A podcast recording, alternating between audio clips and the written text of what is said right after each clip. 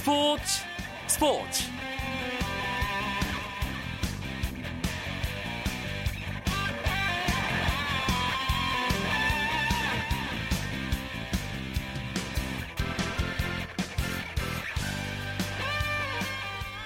정치 여러분 안녕하십니까? 스포츠 스포츠 아나운서 한석준입니다. 홍명보호가 1승 제물로 여겼던 알제리에 정말 속절없이 무너졌습니다 한국 축구 대표팀은 브라질 월드컵 H조 조별리그 2차전에서 알제리에 2대 4로 완패했습니다. 반드시 이겼어야 할 알제리전에서 패하면서 우리 대표팀은 자력으로는 16강 진출이 어려워졌습니다. 그래서 오늘 스포츠 스포츠는 알제리전의 패인을 짚어보고 꼭 승점 3점이 필요한 벨기에전의 승리 해법을 고민해 보겠습니다. 월드컵 이야기 잠시만 기다려 주시고요. 오늘 먼저 오늘의 주요 스포츠 소식부터 정리해 드립니다.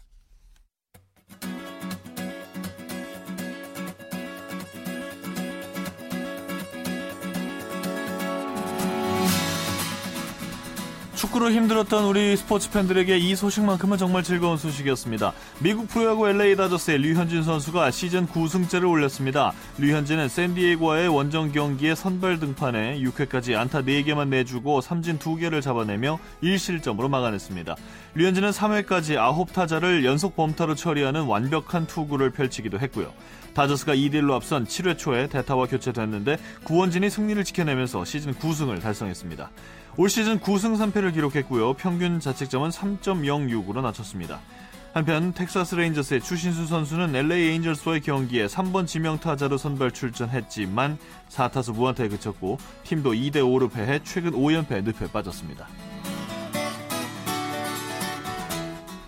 리듬 체조 요정 손연재 선수가 국가대표 선발전을 최종 1위로 통과하며 인천 아시안 게임 대표팀에 무난히 승선했습니다. 손현재는 리듬 체조 국가대표 2차 선발전에서 후프, 볼, 곤봉, 리본 등 4종목 합계 69.300점을 획득해 1, 1차 선발전 합계 141.500점으로 1위에 올랐습니다.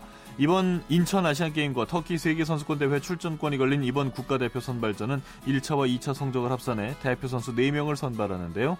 이에 따라 손연재와 2위 김윤희, 3위와 4위를 각, 각 차지한 이다애 이나경이 출전권을 얻었습니다.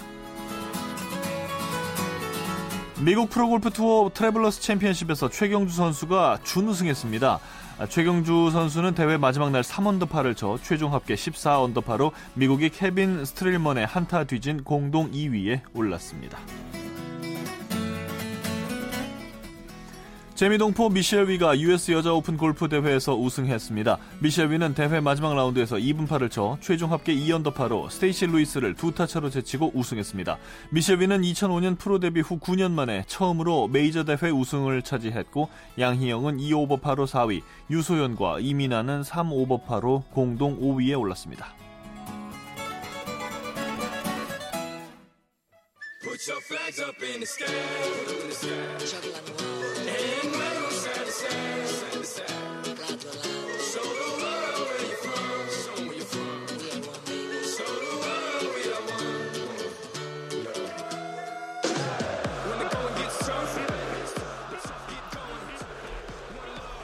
오늘 월요일이었습니다. 많은 직장인들이 회의가 있고 또 많은 업무가 몰려있는 날이었지만 그렇기 때문에 더욱더 피곤한 남자분들 참 많았을 것 같습니다.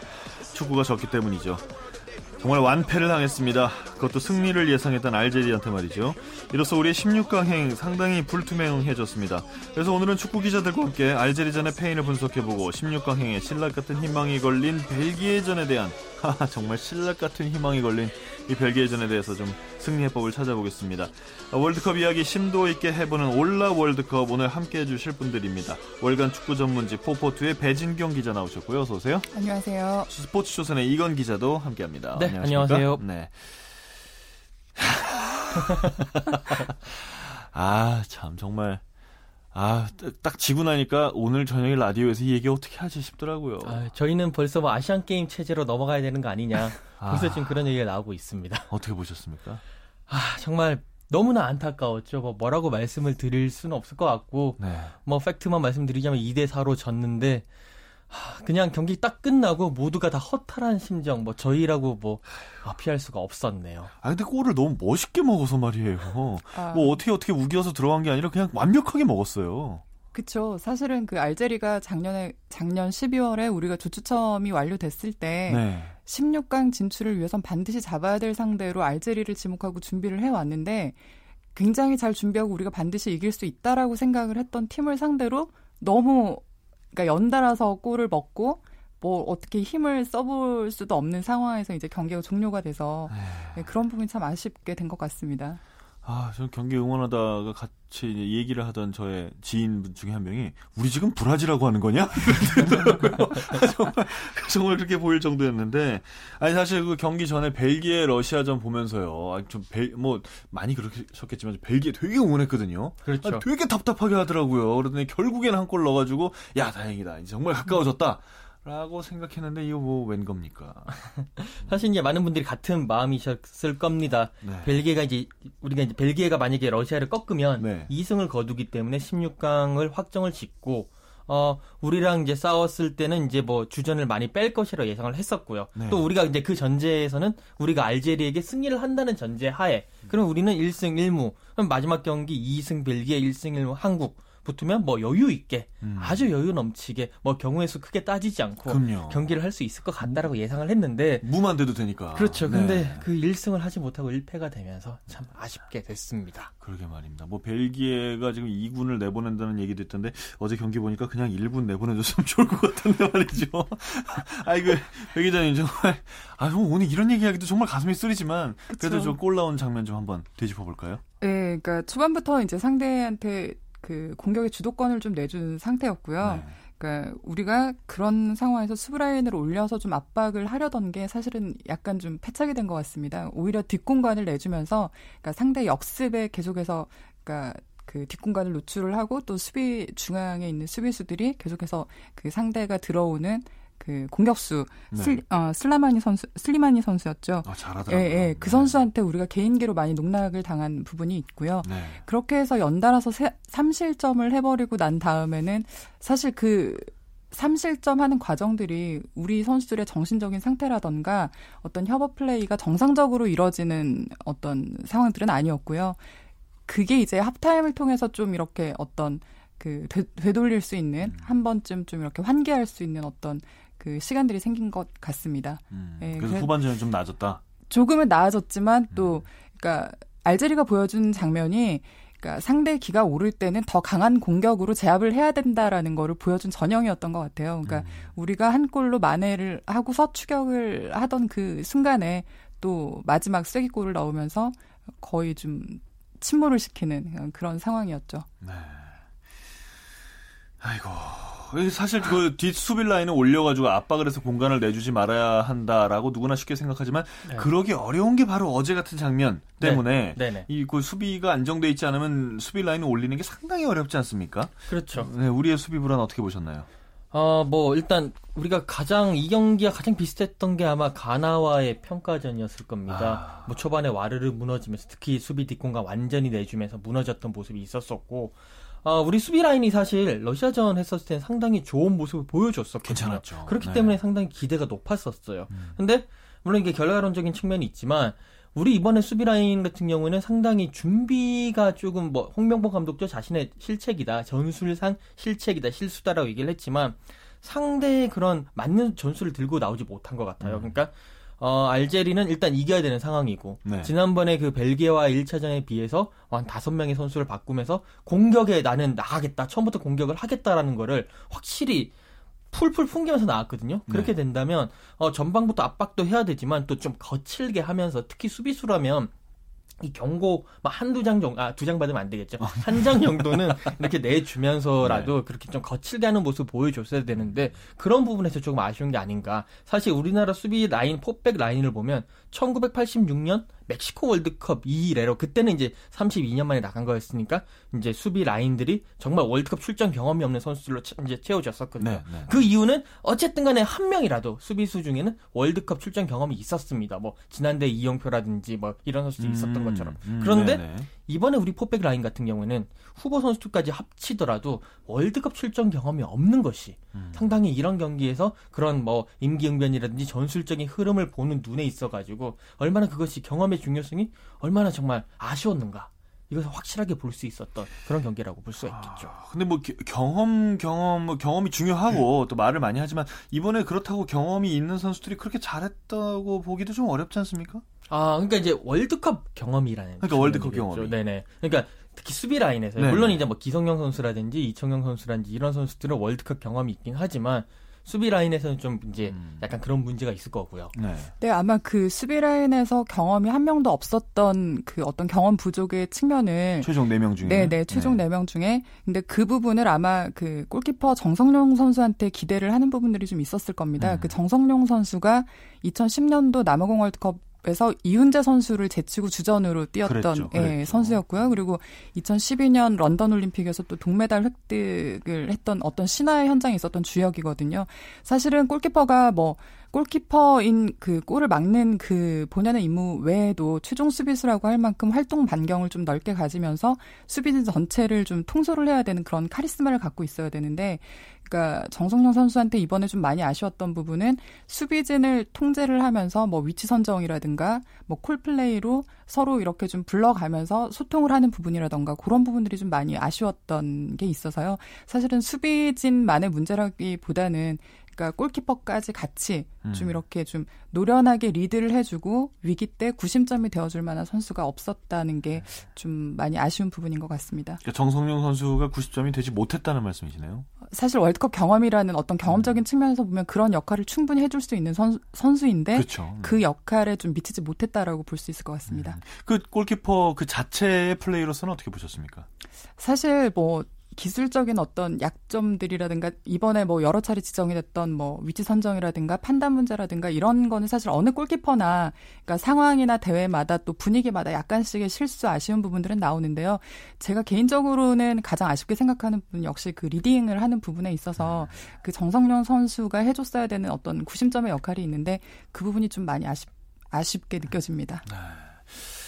네. 어, 우리의 어떤 실수를 좀 살펴봤고요. 그 아까 정말 알제리 얘기하시면서 오늘 우리는 공격할 거야 라는 냄새를 풀풀 풍겼다고 하셨는데 네. 진짜 공격진이 거의 전원이 바뀌다시피 했어요. 네, 뭐 다섯 뭐 최전방 선수도 그렇고 음. 뭐 첫 골 넣은 슬리마니, 슬리마니 선수가 네. 나왔었죠. 음. 뭐 좌우 측면도 그렇고 물론 이제 페굴리 선수는 뭐 있었죠. 네. 에이스다 보니까 있게 됐지만 아 그렇다 보니까 근데 물론 이제 홍명보 감독도 거기에 대해서 알고 있었다고 했습니다. 하지만 그런 부분에 있어 가지고 제대로 대응을 못한 부분, 특히나 그 기세를 사실 축구는 기싸움이거든요. 네. 기세를 적절하게 끊어줬었어야 되는데 그걸 끊지 못하고 질질 끌려가면서 골을 내주면서 정신적으로 무너지기 시작했다는 부분이 어, 상당히 이 경기의 페인이 아니었나 싶습니다. 음, 음.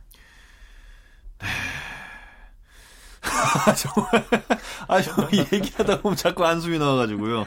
아 그래도 그 손흥민 선수가 만에 골 넣고 나서는 좀 팀 분위기가 좀 달라졌어요. 그렇죠. 추격 그러니까 그 골이 터진 시점이 후반 초반이었기 때문에 네. 그러니까 남아있는 그 후반 한 40여 분의 시간 동안 충분히 우리가 그 기세를 좀 몰아서 어, 뭐, 추격골, 역전골까지도 좀 기대를 해볼 수 있지 않을까 싶었는데, 후반 17분에 또 비슷한 패턴으로 역습에 또 당했죠. 그러니까 역습으로 다시 한, 이렇게, 그, 네 번째 골을 실점을 한 후에는, 네.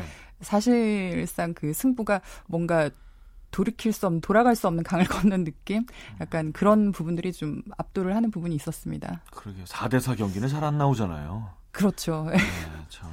근데 정말 그 이 수비에 대한 지적을 여러 차례 하고 있고 수비 포백 라인뿐만이 아니라 골키퍼에 관해서도 문제가 있었다라고 얘기를 하지만 골키퍼를 바꾸는 거는 조금 어려운 일이지 않습니까? 어떻게 보시나요? 네, 그 제가 이 월드컵이 있기 전에 역대 대표팀 골키퍼 코치를 했던 분들을 뭐 여러분을 만나서 뭐 이런저런 말씀들을 좀 들었는데요. 확실히 대회 전까지는 그 골키퍼 경쟁 체제로 끌고 가는 게 뭐 2002년에 이훈재와 김병지의 그 음. 그 어떤 전례도 있지만 그렇죠. 그러니까 그 골키퍼들의 경쟁력을 최대치로 끌어올릴 수 있는 경쟁 구도는 계속 가져가되 본선에 일단 들어가고 나면 사실은 맡기는 편입니다. 그 한 선수를 좀 믿음을 주는 편이고요. 음. 그 골키퍼라는 내가 사실은 그 수비의 최후의 보루이기도 하고 그 모든 전술이 시작되는 시발점이기도 합니다. 음. 그래서 믿을 만한 선수가 지키는 어떤 그 점에서 출발을 해야 되는 거여서 그 아마 전 대회의 어떤 경험이라든가 연장선에서 정성용 선수를 일단 주전으로 두고 쭉 나간 것 같습니다. 네. 자, 그래도 정말 아침에 손흥민 선수의 골 장면에서는 아마 약간 졸리던 것까지도 싹 다 깨셨을 것 같은데 어, 그 손흥민 선수 경기 도중에도 그랬고 경기 후에도 정말 많이 아쉬워했습니다. 손 선수의 이야기를 들어보시죠. 좀 많이 아쉽다는 얘기가 가장 많이 떠오르고요. 새벽까지 응원해주신 팬들한테 너무 죄송한 모습을 보여줘서 그냥 너무 민망합니다. 일단 저희가 초반에 집중력이 좀 많이 흐트러지면서 RJ 선수들이 좀 이렇게 편안하게 플레이를 했던 게 가장 큰 잘못인 것 같았고요.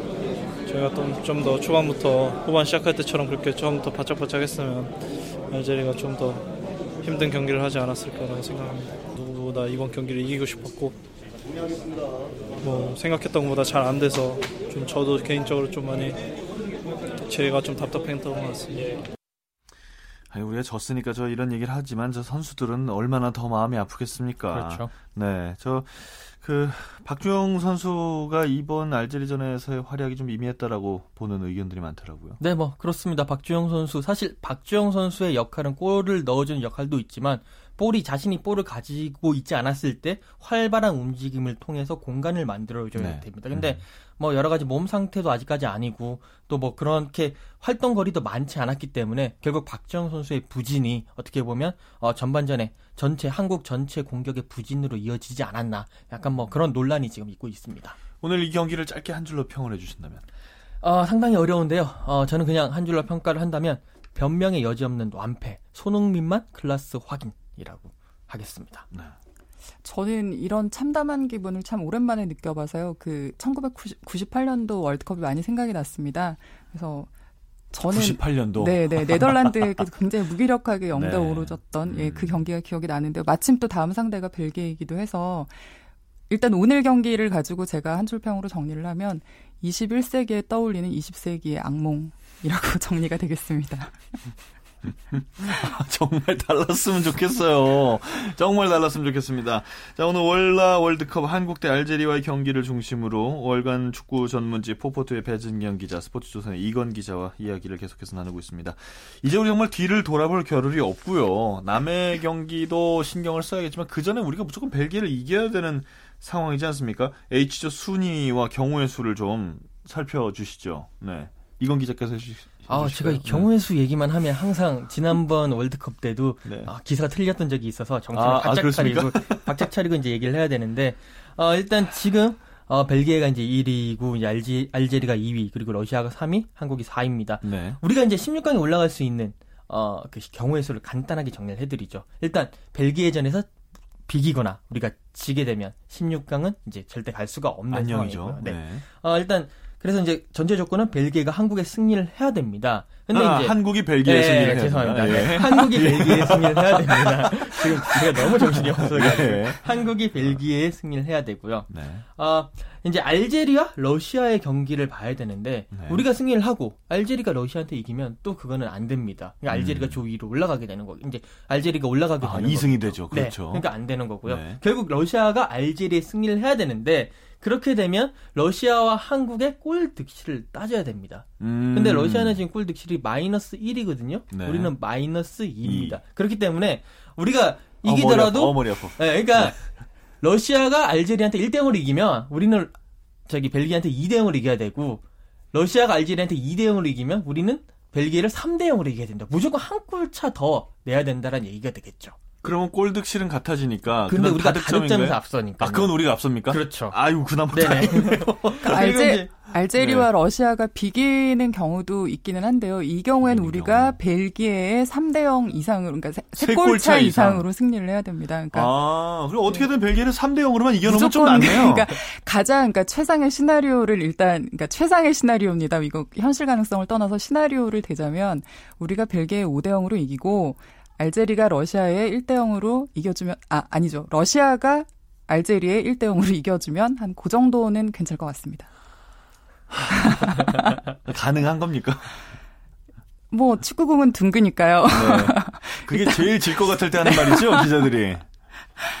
쉽지는 3, 않습니다. 3대0. 정말 솔직히 쉽지는 네, 네. 않을 테죠. 그리고 뭐 어제 경기 러시아와의 경기를 보니까 벨기에가 공격은 오히려 약간 서툴다는 느낌이 들었지만 수비 쪽은 괜찮은 것 같은데요. 어떻게 보셨습니까? 네, 뭐 일단 그 맨체스터 시티의 주전 수비수인 뱅상 콤파니라든지요. 음. 그리고 또 바이에른 미넨의 베테랑 수비수 판바이텐 같은 선수가 확실하게 잡아주고 있고 또 음. 허리 라인도 상당히 괜찮기 때문에 네. 뭐 수비는 어차피 그 러시아와 더불어 상당히 좋은 어 뭐 수준이다. 라고 볼 수가 있는데 빌모치 감독이 주전을 대거 뺀다고 하더라고요. 네. 이제 그 부분에서 어떻게 보면 약간의 그런 어 경기력 저하를 노려볼 수 있지 않을까라고 음. 해서 제가 한번 다 빼가지고 2군을 한번 채워봤는데 네. 그 이런 값도 어마어마하더라고요. 2군 수비수 누굽니까? 2군 뭐 수비수. 2군 수비수 일단 뭐 판바이텐은 어차피 1, 2군을 왔다 갔다 하는 선수니까 판바이텐 선수가 있을 수가 있고 네. 뭐 시만 선수 있고요. 판덴보레 선수, 또 베르마 엘렌 선수 이런 선수들이 다 유럽에 상당히 네. 큰 클럽에서 그 주전으로 활동을 하고 있는 선수들입니다.